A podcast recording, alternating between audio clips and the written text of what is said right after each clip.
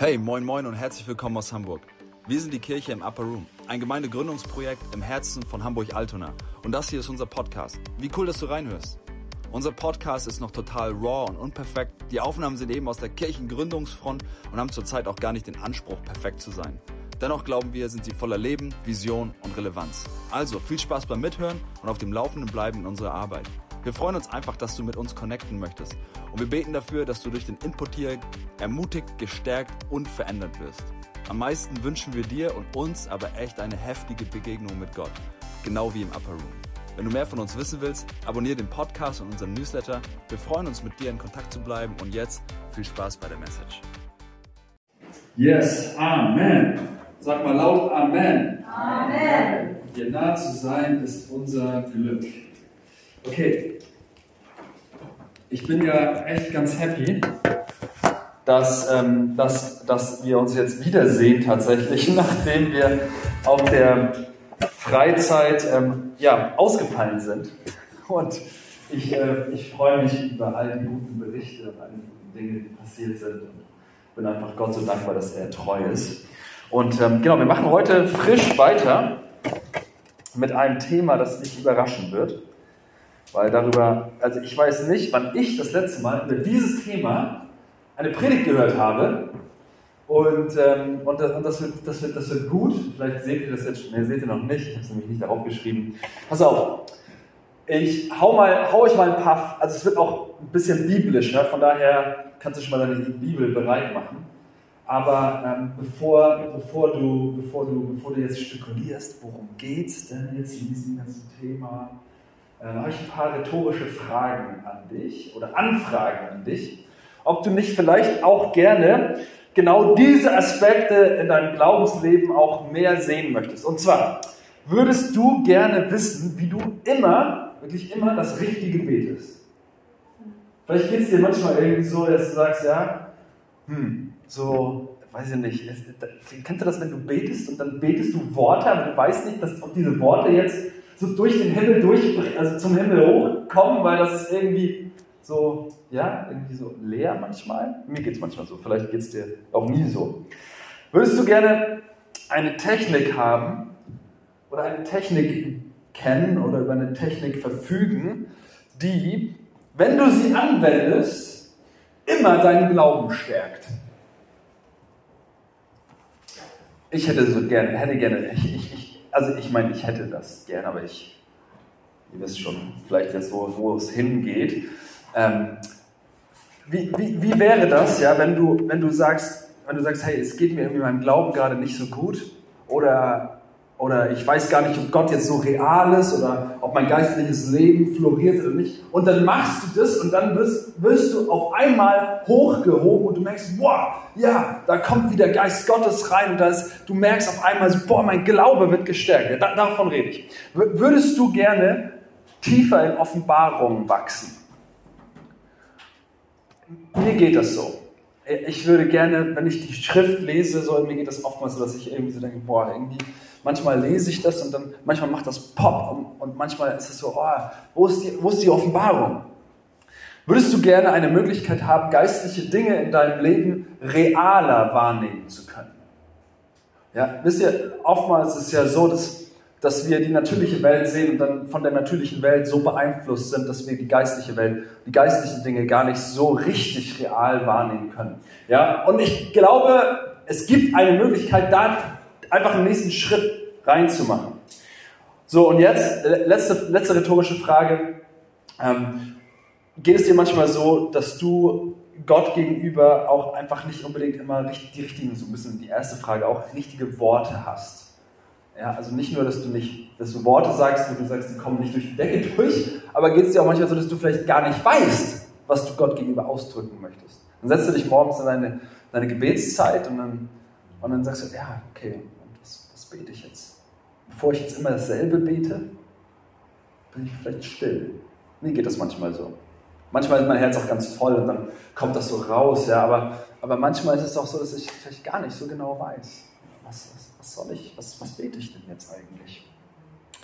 Und äh, wenn du, ihr seid ja auch schon alle etwas ältere Hasen, vielleicht habt ihr, habt ihr schon eine Ahnung, in welche Richtung, in welche Richtung das, das heute geht. Ähm, aber ich, ich möchte das gerne einordnen für uns einmal in diese Serie. Wir reden ja gerade über das Leben mit dem Heiligen Geist. Und das Ganze basiert ja, wir sind ja in der Apostelgeschichte unterwegs und, und sind dann sozusagen in diesen Versen Kapitel 2, 36 bis 39 stehen geblieben und ähm, haben, haben darüber gesprochen, so hey, ja, ähm, dass, dass Petrus gepredigt hat, das Evangelium gepredigt hat, 3000 Menschen ähm, dazukommen, überführt sind in ihrem Herzen und dann sagen, was sollen wir tun? Und Petrus sagt, hey, kehr um zu Gott, lass dich taufen und werde getauft im Heiligen Geist. Und dieser letzte Aspekt, werde getauft im Heiligen Geist, das ist, der, das ist für uns ja im Moment so unsere, ja, unser, unser gedankliches Szenario, wo wir uns bewegen. Wir wollen wissen oder neu was bedeutet das, im Heiligen Geist getauft zu sein, mit ihm zu leben, weil das, das der Aspekt, der zentrale Aspekt in der Apostelgeschichte gewesen ist, der den Unterschied gemacht hat. Ja, Paulus und, und andere waren, waren, waren Menschen, die, die, haben, die haben nicht lange gefackelt mit Neubekehrten sozusagen, sondern die haben sie gleich getauft, die haben gleich für die Taufe im Heiligen Geist gebetet. Es gab kaum Christen, ja, die zu Christus gekommen sind in ihr Leben Jesus gegeben und erstmal monatelang Glaubensgrundkurse, Taufgrundkurse, äh, Geistestaufverständnis und so weiter gebaut haben, sondern die haben, die haben innerhalb von Tagen oder manchmal sogar nur innerhalb von einem Tag erlebt, dass sie im Geist getauft worden sind. Und das hat den Unterschied gemacht, weil ja, da, da war Kraft von Anfang an. Und das hat die ganze Apostelgeschichte geprägt. Und ich glaube, das ist einer der verloren gegangenen, muss ich ganz ehrlich sagen, ganz verloren gegangenen Schlüssel ist zu kraftvollem neutestamentlichen Christsein, ja, dass wir, wenn wir, wenn wir mit Menschen unterwegs sind, da können wir uns auch nicht von aussparen, dass wir, dass wir irgendwie zu lange warten mit diesen ganzen, diesen ganzen Aspekten. Wenn Menschen zu Christus kommen, sie getauft werden und sie auch im, Geist getauft werden, als eine auf die Bekehrung folgende Erfahrung, dann, ey, dann ist da Kraft. Und ich glaube, wir dürfen das, wir dürfen das mutiger, mutiger machen. Und ähm, wisst ihr, vielleicht ist das auch so ein Ding, wenn wir, wenn wir sagen, wir wollen Gemeinde neu entdecken. In der Apostelgeschichte auch, beziehungsweise zu den Wurzeln, eigentlichen Wurzeln zurückkommen, dass man an diesem Punkt einfach sagt, ja, Leben mit dem Heiligen Geist ist, und deswegen bleiben wir da auch jetzt gerade so ein bisschen, ist einfach so zentral. Das ist der zentrale Moment in der Apostelgeschichte. Und es beginnt eben mit dieser Geistestaufe und der Neuerfüllung mit dem Heiligen Geist. Und jetzt, heute wollen wir gerne nochmal ein Stückchen zurückspulen in, in Apostelgeschichte 2. Und, ähm, und da, wo haben wir irgendwie, wir haben das ja oft schon gelesen, aber das haben wir immer so ein bisschen überlesen, weil es irgendwie so selbstverständlich ist. Und zwar wollen wir heute über das, das Sprechen in fremden Sprachen sprechen. Ja, also über das Sprachengebet. Und deswegen, es kam halt immer so vor. Ne? Also wir haben das ja immer gelesen, aber wir haben das nie zum Thema gemacht. Und ich möchte gerne heute und nächsten Sonntag darüber, darüber sprechen, was, wie, wie, warum, warum Sprachengebet. Ähm, wie Sprachengebet und, ähm, und ein paar praktische Tipps geben und wir wollen heute die biblische Grundlage dafür ein Stück weit, ein Stück weit legen. Und ähm, es ist ja so, dass, dass bei uns in dieser Gruppe, auch mit allen, die auch, auch dazugehören, aber heute nicht da sind, dass die meisten von uns ja tatsächlich aus einem äh, pfingstlichen Background kommen. Von daher ist es, glaube ich, für ganz viele jetzt nicht was Neues, aber es ist jetzt nicht so, dass wir darüber mal aktiv gesprochen haben und Verständnis aufgebaut haben. Und es ist auch oft so in Pfingstgemeinde, dass irgendwie alle in Sprachen beten und so, aber dass da vielleicht nicht unbedingt ein wirkliches Verständnis davon herrscht. Und ähm, unabhängig davon, ob, jetzt, ob wir jetzt einen pfingstlichen Background eher haben oder nicht, oder wir da noch in der Findungsphase sind, ich glaube, es ist wichtig, dass wir verstehen, was wir tun und warum wir es tun, damit wir das bewusst machen. Und von daher wollen wir da heute reingehen. Deswegen reden wir auch über all diese Dinge. Also lasst uns mal, schlag mal eure Bibeln mit auf. Wir lesen nochmal den Text äh, in Apostelgeschichte 2, äh, die Verse 1 bis 10 und, ähm, und gucken uns da an, was da genau passiert ist. Zum Beginn des jüdischen Pfingstfestes waren alle, die zu Jesus gehörten, wieder beieinander. Wir sind im Upper Room, ihr wisst Bescheid. Plötzlich kam vom Himmel her ein Brausen wie von einem gewaltigen Sturm und erfüllte das ganze Haus, in dem sie sich versammelt hatten. Zugleich sahen sie etwas wie züngelndes Feuer, das sich auf jedem einzelnen von ihnen niederließ. So wurden sie alle mit dem Heiligen Geist erfüllt und fingen an, in fremden ja, oder unbekannten Sprachen zu reden. Jeder so, wie der Geist es ihm eingab. In Jerusalem hatten sich viele fromme Juden aus aller Welt niedergelassen. Als sie das Brausen hörten, liefen sie von allen Seiten herbei. Fassungslos hörte jeder die Jünger in seiner eigenen Sprache reden. Wie ist das möglich? riefen sie außer sich. Alle diese Leute sind doch aus Galiläa. Und nun hören wir sie in unserer Muttersprache reden. Ganz gleich, ob wir Pater, Meder oder Elamiter sind. Andere von uns kommen aus Mesopotamien, Judäa, Kappadokien, Pontus und der Provinz Asia, aus Phrygien, Pamphylien und aus Ägypten, aus der Gegend von Kyrene in Libyen und selbst aus Rom. So viele Nationen vertreten und sie haben sie alle in ihrer eigenen Muttersprache reden gehört. Woanders im Text, ja, das ist das, was offensichtlich ist, da finden wir, dass die Stadt ja zusammenkommt und dass sie sagen, hey, seid ihr betrunken? ich finde find diesen Aspekt so witzig, weil, weißt du, das war laut. Das war laut und das war auch ein bisschen wild und es war freudig. Weil, also im Normalfall, wenn man betrunken ist, dann ist das das, was passiert. Es wird laut, es wird ausgelassen und freudig und es ist auch ein bisschen wild und chaotisch. Ja? Und was, was, was noch passiert ist, ist dieses Brausen vom Himmel gewesen. Also es war so ein Wind, der da war, eine Feuerflamme auf jedem Kopf, die sichtbar war. Ja, und dann das, was, die, was sie gemacht haben tatsächlich, also außerhalb von diesen, von, diesen, von diesen äußerlichen Dingen, die man wahrnehmen konnte, war, dass die Jünger eben in, in fremden, unbekannten Sprachen gesprochen haben. Und ähm, und ich finde das, find das spannend, weil, weißt du, jetzt, ich, also es ist mein persönliches Take darauf, auf dieses, diesen Aspekt von Sprachenrede.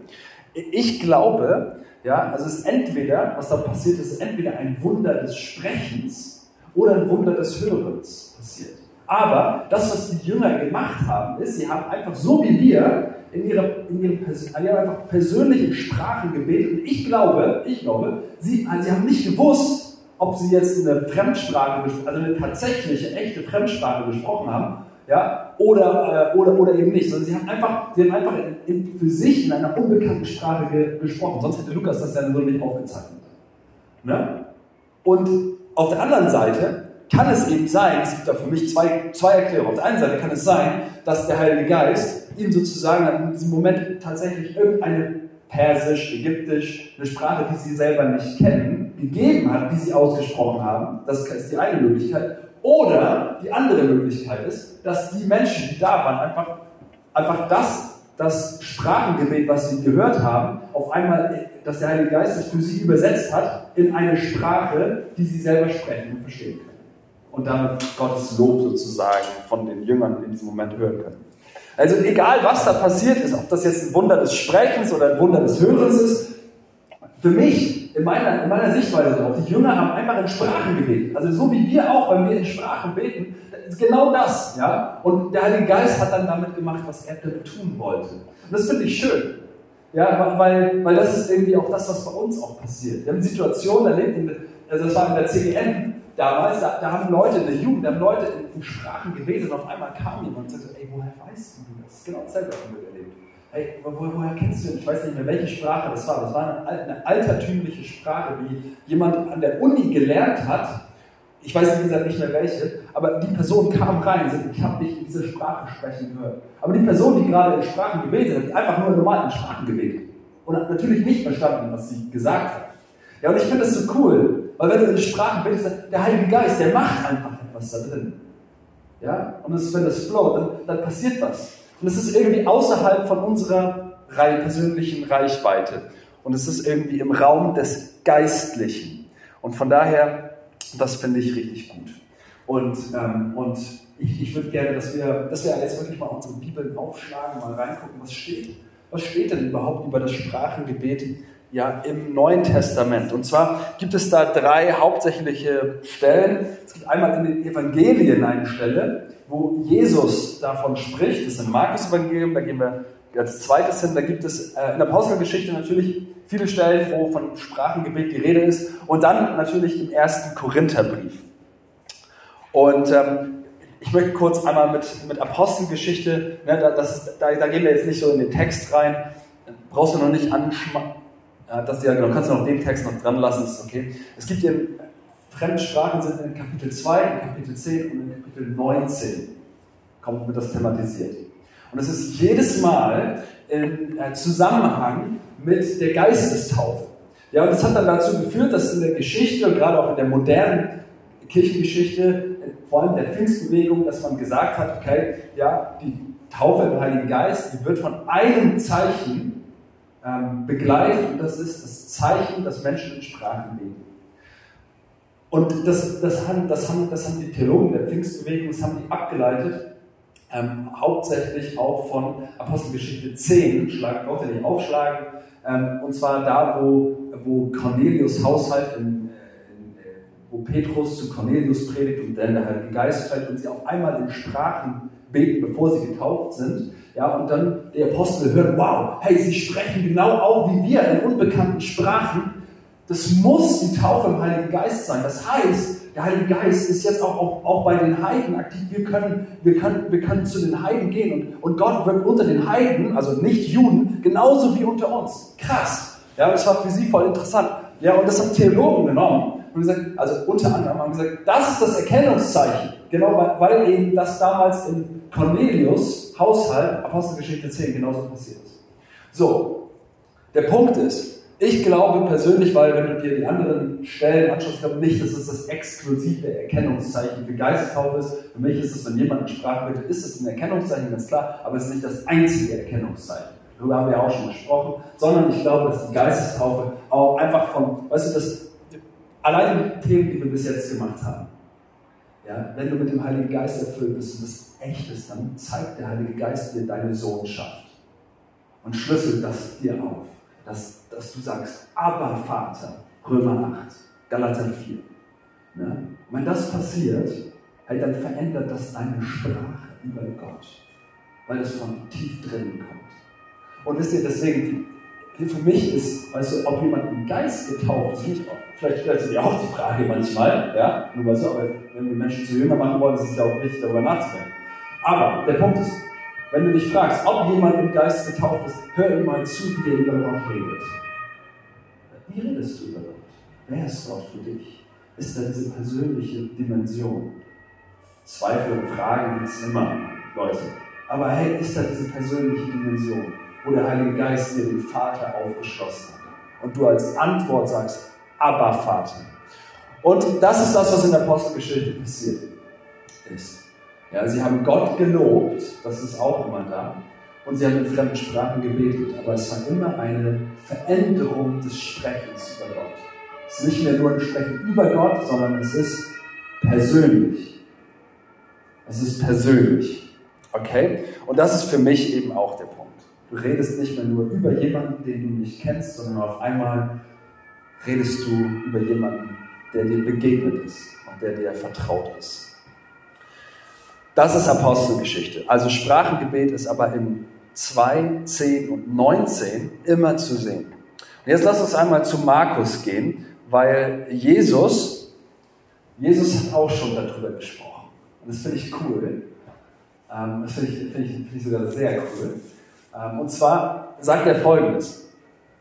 Ähm, Markus, in Markus 16, ganz am Ende des Markus-Evangeliums, Vers, ab Vers 15. Dann sagt er zu ihnen, geht hinaus in die ganze Welt und verkündet allen Menschen die rettende Botschaft. Wer glaubt und sich taufen lässt, der wird gerettet werden. Wer aber nicht glaubt, der wird verurteilt. Die Glaubenden aber werde ich durch folgende Wunder bestätigen. Jetzt kommt's. In meinem Namen werden sie Dämonen austreiben und in unbekannten Sprachen beten, reden. Gefährliche Schlangen und tödliches Gift werden ihnen nicht schaden. Und Kranke, denen sie die Hände auflegen, werden gesund. Nachdem Jesus, der Herr, das gesagt hatte, wurde er in den Himmel aufgenommen und nahm den Platz an Gottes rechter Seite ein. Die Jünger aber zogen hinaus und verkündeten überall die rettende Botschaft. Der Herr war mit ihnen und bestätigte ihr Wort durch die Zeichen seiner Macht. Ich weiß nicht, ob ihr das wisst, ob ihr schon mal gerade diese Verse vom Markus-Evangelium genommen habt und da auf die Punkte bei YouVersion gedrückt habt und dann findet ihr da drin eine Notiz. Es ist auch in guten Bibeln überall vorhanden. Man findet da drin, dass genau diese Verse nicht so eine Manuskriptbestätigung haben wie die anderen Verse im Markus-Evangelium und in den anderen großen Teilen des Neuen Testamentes. Deswegen weicht dieser Text ein bisschen ab, zum Beispiel von Matthäus und von anderen Texten. Das heißt, dass nicht so viel, nicht so viel ähm, originale Abschriften dieses Buches von Markus vorhanden sind, um das abzusichern in seiner Authentizität. Versteht ihr? Ja? Und da, diese Notiz ist wichtig. Ja, das heißt, dass es dieser, dieser Abschnitt ist nicht ganz so, wie soll ich sagen, sicher dass das wirklich so passiert ist, wie das da steht. Wie andere Teile des Neuen Testamentes. Okay? Habt ihr verstanden? Wichtig für mich dabei ist, ist, ist das nicht mal nur primär. Aber ganz klar ist, dass das trotzdem in Manuskripten vorkommt. Und dass das, und das ist der Punkt, dass der Schreiber vom Markus-Evangelium diesen, diesen Teil nimmt und sagt, ja, vielleicht habe ich das Jesus im Mund, aber das zeigt die Praxis der ersten Gemeinde. Ja. Diese Zeichen werden den Glaubenden folgen. Sie werden in fremden Sprachen reden. Weil das bildet das ab, was damals in der ersten Gemeinde die tagtägliche Praxis war der Glaubenden. In der Zeit wurde ja Markus Evangelium geschrieben. Ja, es wurde ja, die, die, die Evangelien wurden alle geschrieben zur Lebenszeit der Apostel. Das war einer der Kriterien, warum die überhaupt als, als, als in den Kanon der Schrift aufgenommen worden sind. Ja, das heißt, auch dieser Text ist entstanden zur Lebenszeit der Apostel. Das heißt, zur Zeit dieser ersten ominösen Gemeinde, also den ersten Jahren der ersten Gemeinde, ne, ersten 50 Jahre vielleicht. So, oder 60, oder ersten 100 Jahren meinetwegen auch. Zumindest nicht, weiß ich jetzt nicht ganz genau. Aber, weißt du, wer auch immer diesen Text geschrieben hat und ihn vielleicht hinzugefügt hat oder so, ja, wie auch immer das passiert ist, der legt Jesus Worte in den Mund oder Jesus hat sie selber gesagt. Weiß ich nicht. Aber völlig egal. Es bildet die Praxis der ersten Gemeinde ab. Diese Zeichen werden denen folgen, die glauben. Sie werden Dämonen austreiben. Ja, als erstes genannt. Krass. Und sie werden in fremden Sprachen reden. Ja, das war die Praxis der ersten Gemeinde. Ein Power-Encounter mit Mächten der Finsternis und hey, sie haben Sprachen gebetet. Spannend, oder nicht? Ich finde es cool, dass das, dass das so konserviert ist, auch wenn es eben in der Manuskriptdichte ähm, nicht ganz so belegt ist wie andere Teile oder wie der Rest des Neuen Testamentes. Ähm, aber trotzdem finde ich den Punkt spannend, dass das sozusagen auch Charakteristika ist der ersten Gemeinde. So, jetzt lass uns mal in den Korintherbrief reinschauen und ähm, bevor wir das aber machen, einmal, einmal kurz so, hey, wenn du jetzt nur Apostelgeschichte lesen würdest und jetzt die Worte von Jesus, was würdest du denken über Sprachengebet? Sollte jeder Christ eigentlich tun, oder? So nur mal so Strich drunter, oder? Gibt es da irgendwelche, äh, also für mich jetzt so, ist das so einfach so als Zwischenstand, okay, also die, die Zeichen werden denen folgen, die glauben, sie sprechen in Sprachen, sie treiben Dämonen aus, okay, weißt du? Und jeder, der, der, der zum Glauben dazugekommen ist in der Apostelgeschichte, wo das belegt ist von Lukas, hey, hat auch in Sprachen gebetet. Okay. Und bei uns? Und bei uns so? Spannend. Lass uns den Korintherbrief reingehen. Ähm, und zwar, lass uns einmal zu 1. Korinther 12 gehen.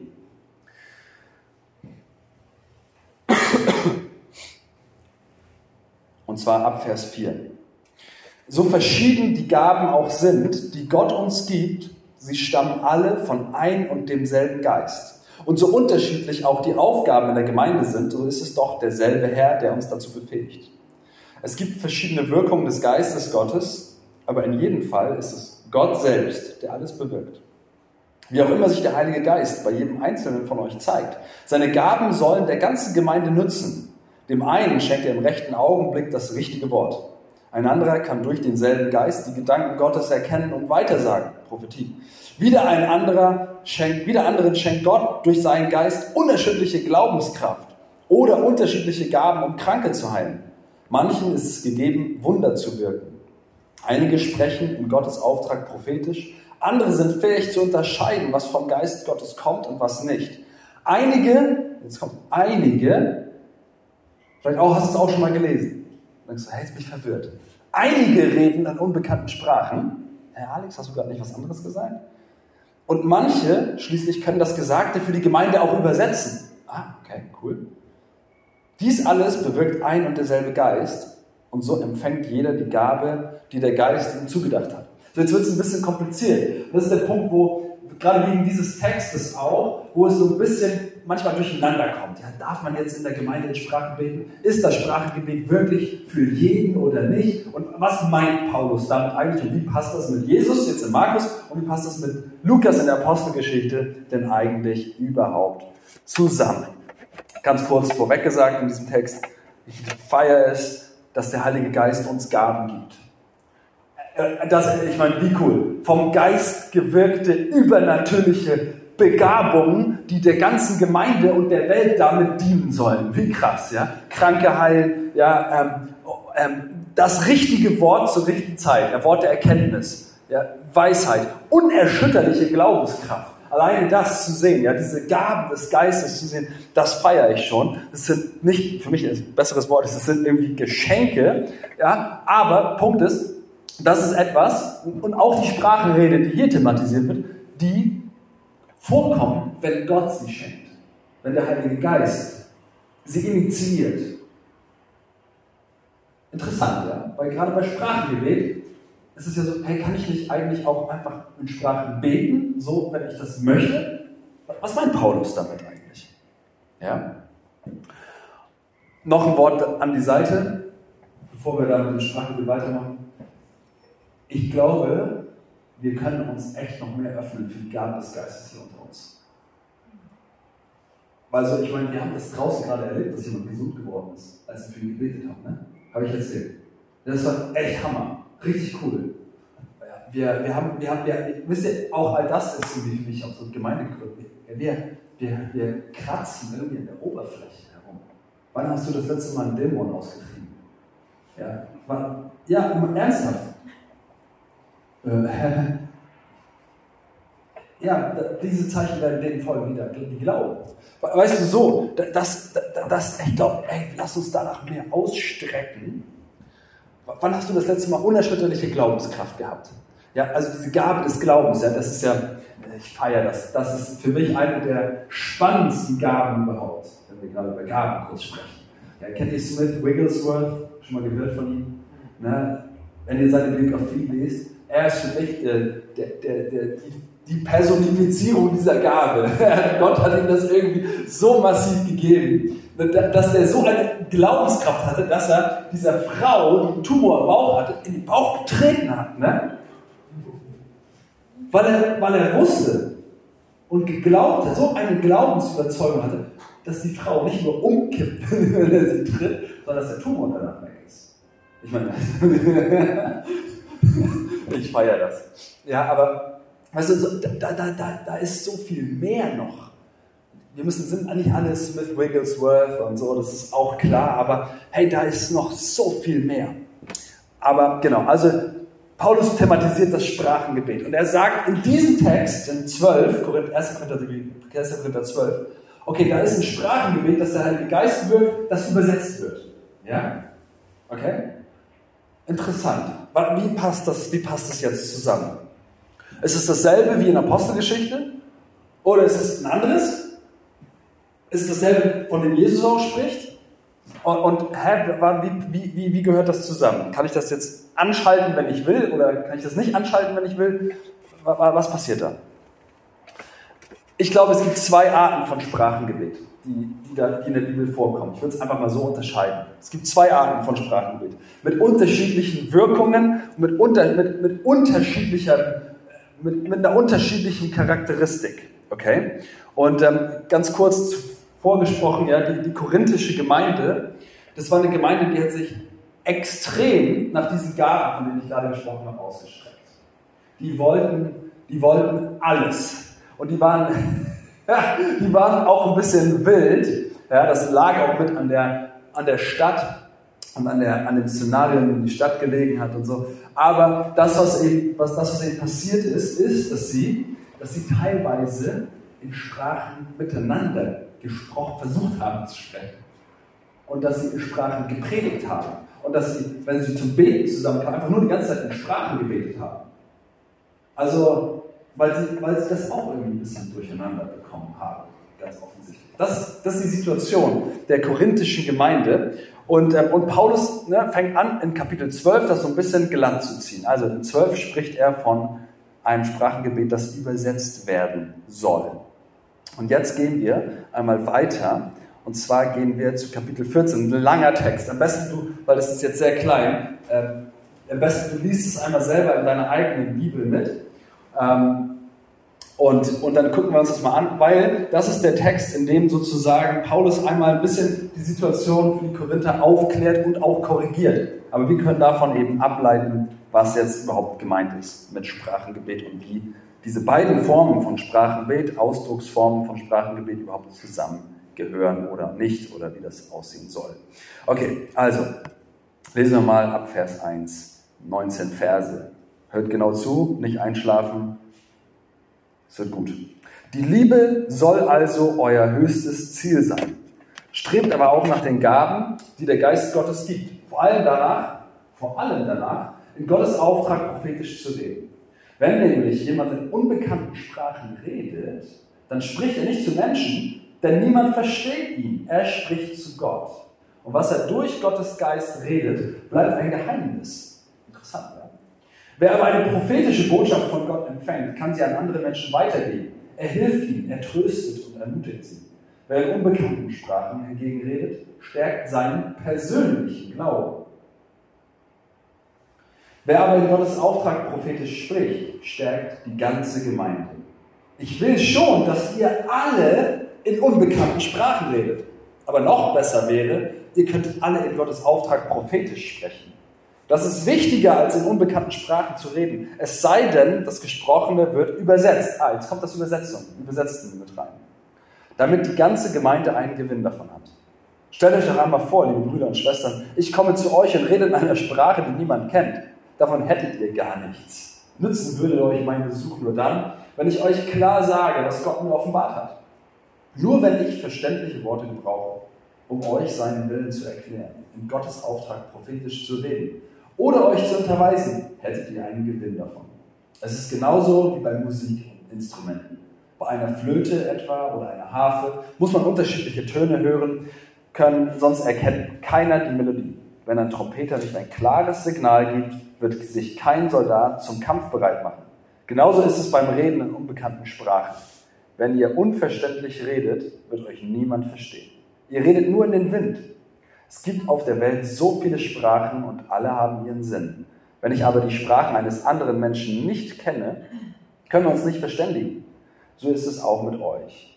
Wenn ihr euch schon ganz so eifrig um die Gaben bemüht, die der Heilige Geist schenkt, dann setzt auch alles daran, dass die ganze Gemeinde etwas davon hat. Wer also in einer unbekannten Sprache redet, der soll den Herrn darum bitten, dass er sie auch übersetzen kann. Denn wenn ich in solchen Sprachen aus meinem Innersten heraus zu Gott bete, verstehe ich nicht, was ich rede. Wie verhalte ich mich nun richtig?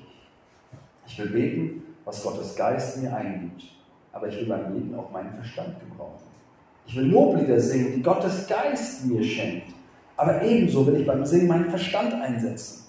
Wenn du Gott nur in unbekannten Sprachen anbetest, die sein Geist dir eingibt, wie soll jemand, der diese Sprache nicht versteht, dein Gebet mit einem Amen bekräftigen?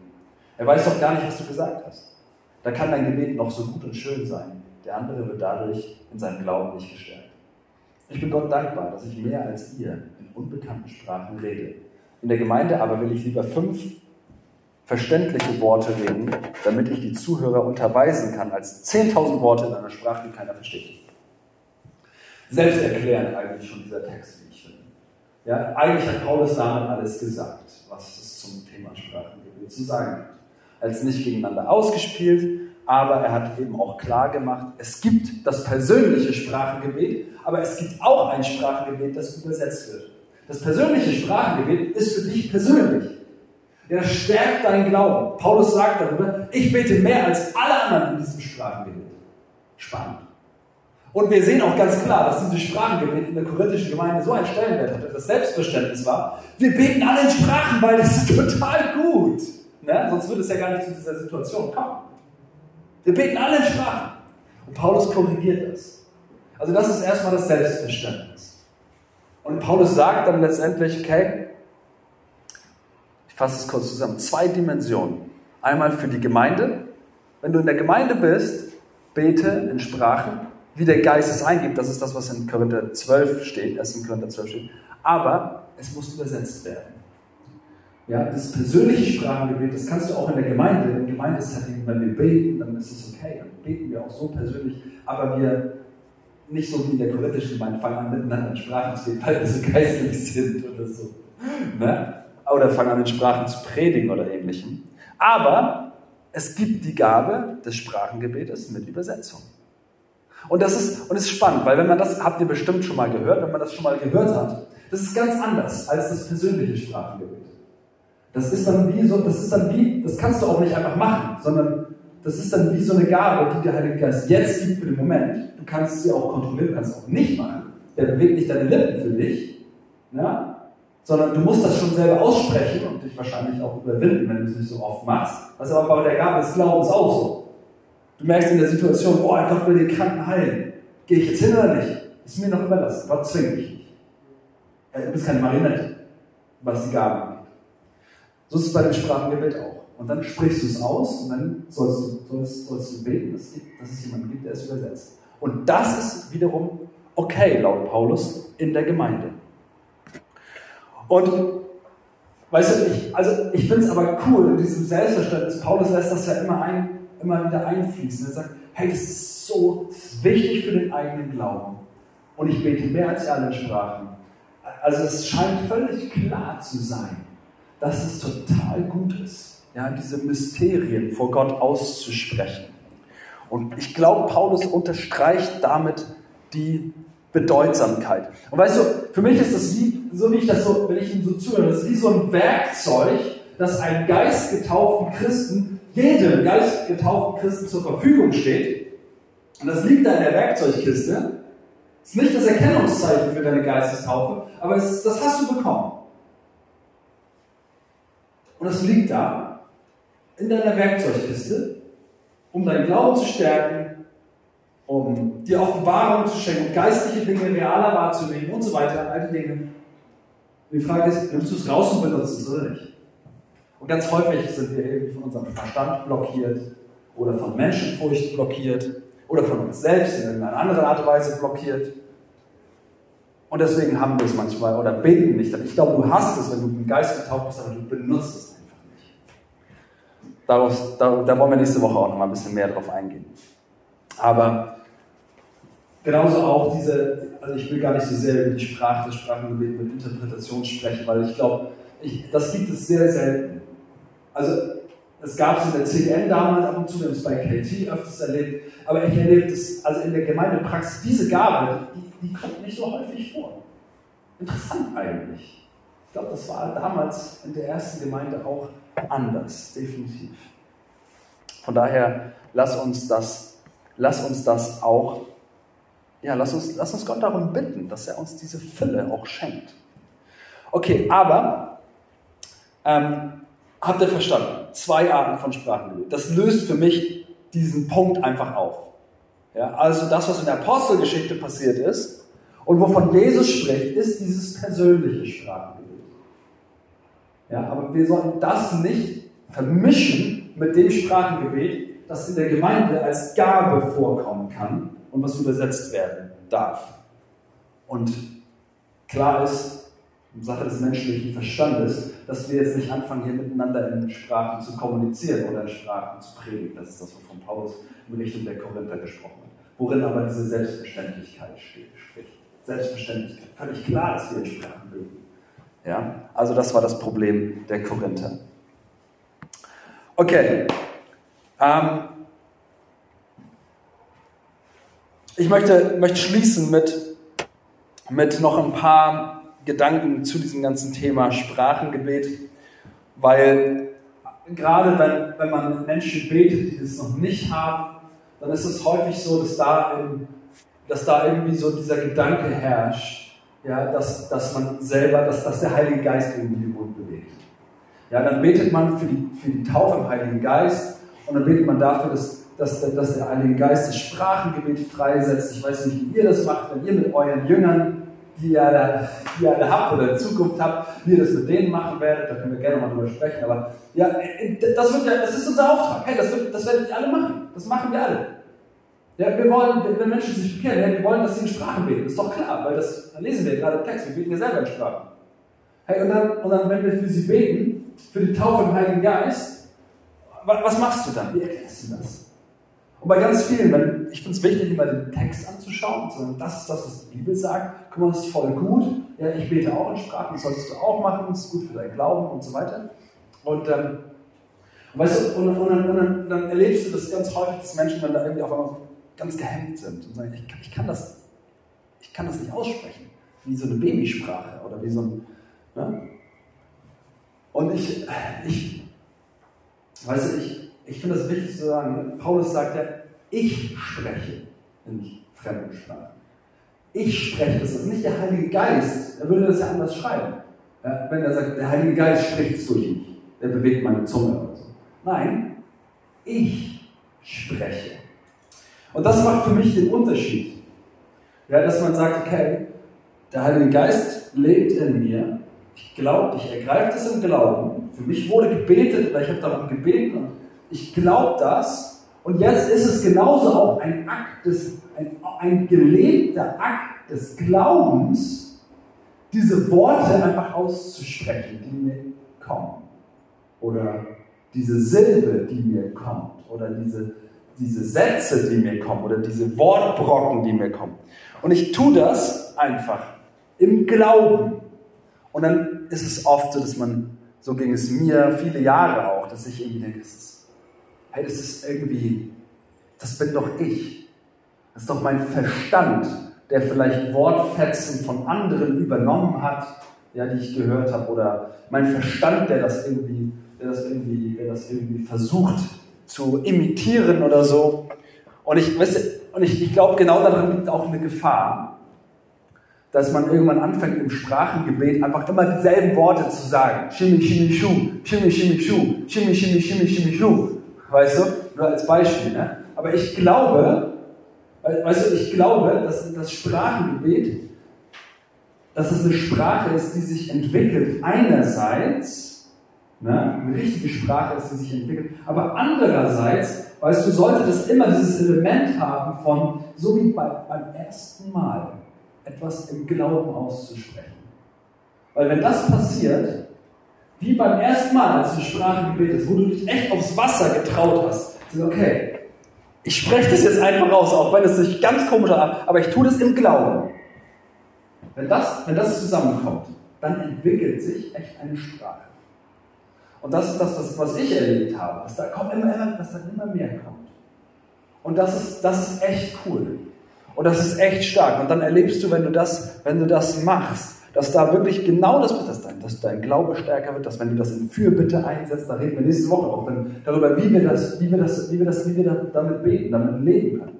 Ja, das, da, da passieren wirklich starke Sachen, wenn du mal zehn Minuten nur mal in Sprachen betest zu Hause.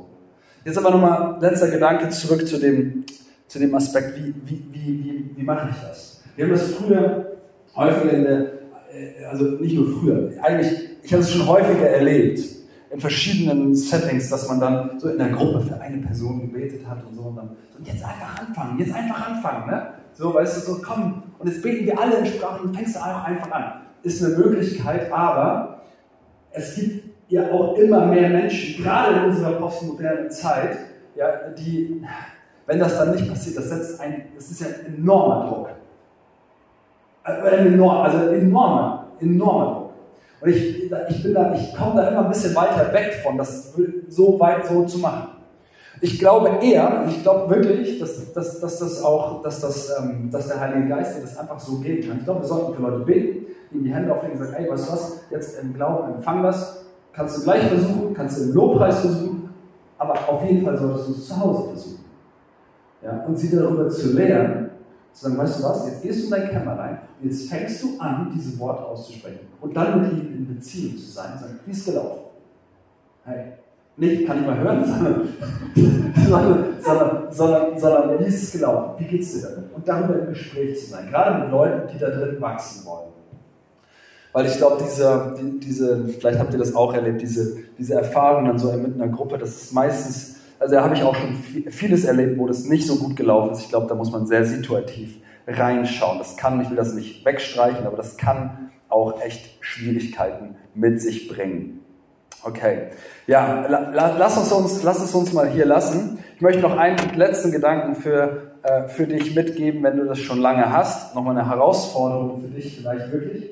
Wenn du schon lange betest, wenn du schon lange Shimi Shimi Shu betest, weißt du, hey, lass es doch mal, nimm mal den Gedanken mit. Lass, es, lass dein Sprachengebet mal so sein, wie als du es am Anfang empfangen hast und, und sprich mal das aus, so wie es am Anfang. Das aus, was du, wo du merkst, das kommt jetzt nicht von meinem Verstand, der Sachen einfach abspult, sondern das kommt von im Glauben auf das, was ich gerade, was ich gerade aus der Heilige Geist hervorbringt. Ja, und dann sprichst du es aus. Genauso wie beim erst, am ersten Tag.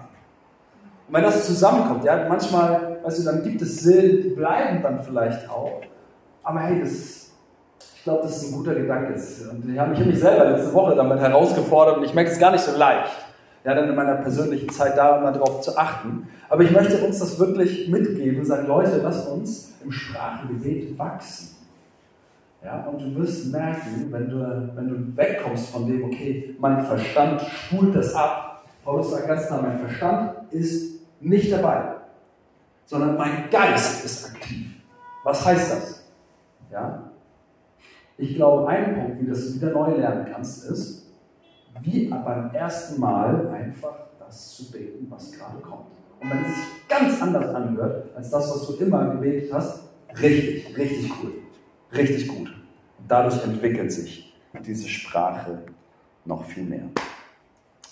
Okay, wir machen nächste Woche an dem Punkt weiter und werden mehr über, über die Praxis, praktischen Komponenten davon ähm, reden und werden dafür beten. Und ich würde gerne abschließen mit, mit einem Moment, wo wir einfach vielleicht wo einfach mal in, in einfach ein Lied anmachen miteinander.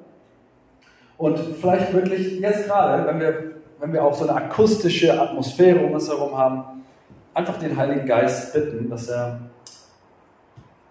dass er unser Sprachengebet vitalisiert, dass er uns füllt und vielleicht einfach selber einen Moment zu nehmen, in Sprachen zu beten. Ja, dass wir nicht diesen Ort verlassen, ohne dass wir, dass wir das praktisch gemacht haben. Und deswegen nimm mal die Herausforderung an und lass uns und lass uns lass uns mal lass uns mal da reingehen. Vielleicht kann Nati das ein bisschen höher drehen von der Akustik. Und wenn du selber sagst, hey, ich habe da irgendwie gerade irgendwie gerade so ein bisschen Probleme mit dem mit dem Sprachengebet oder mit der Geistestaufe oder so, dann, hey, dann, dann bitte den Heiligen Geist, dass er dich neu füllt. Nächste Woche werden wir auch davon nochmal sprechen. Aber der Herr liebt es, seinen Heiligen Geist neu auf dich auszugießen. Von daher, wenn ihr mögt, auch wenn ihr müde seid, lasst uns aufstehen miteinander und lass, es, lass uns einen Moment nehmen. Wir können auch Lobpreis machen, aber lass uns einen Moment nehmen. Und ich würde mich freuen, wenn wir einfach echt in Sprachen beten miteinander. Einfach einen Moment nehmen, wie die Korinther, aber jetzt im Persönlichen. Ne? Einfach in Sprachen zu beten. Okay? Traut euch und lasst uns, lasst uns, lasst uns damit den Gottesdienst abschließen. Lasst uns unseren Glauben stärken. Und Heiliger Geist, ich lade dich ein, dass du jetzt dass du jetzt echt so neue Sprachen auch freisetzt unter uns. Dass es Alltag wird, Herr Jesus, so wie du gesagt hast, dass das ein Zeichen ist der Gläubigen. dass sie in Sprachen, in unbekannten Sprachen beten. Ich bete darum, Jesus, dass es ein Selbstverständnis wird. Nicht, weil wir es einfach immer gemacht haben aus Tradition, sondern dass wir das entdecken und neu umarmen. Jesus, dass, dass, dass dieses Sprachengebet ein Geschenk ist, ein Werkzeug ist, Jesus, das wir anwenden wollen. Und so bete ich, Heiliger Geist, dass du uns, dass du uns neu füllst heute Morgen. Wir wollen in Offenbarung wachsen. Wir wollen uns sehen, dass unser Glaube stark wird, Jesus. Dass du in unserem Leben groß wirst, Herr. Mehr von dir, Herr. Mehr von deiner Fülle, mehr von deinen Gaben. Amen. Wir hoffen, du hast eine gute Zeit mit uns gehabt. Danke, dass du dabei warst. Bisher hat die Kirche im Upper Room noch keine öffentlichen Gottesdienste. Wir halten dich auf dem Laufenden, sobald sich das ändert. Wenn du in dieser Phase mit uns Kontakt aufnehmen willst, schreib uns gerne eine E-Mail an kirche im Upper Room in einem Wort at gmail.com oder antworte auf unseren Newsletter. Wir freuen uns total von dir zu hören. Hey und jetzt sei gesegnet für das, was als nächstes für dich kommt heute. Denk dran, der Herr ist für dich, er liebt dich und er ist dir zugewandt. Bis zum nächsten Mal.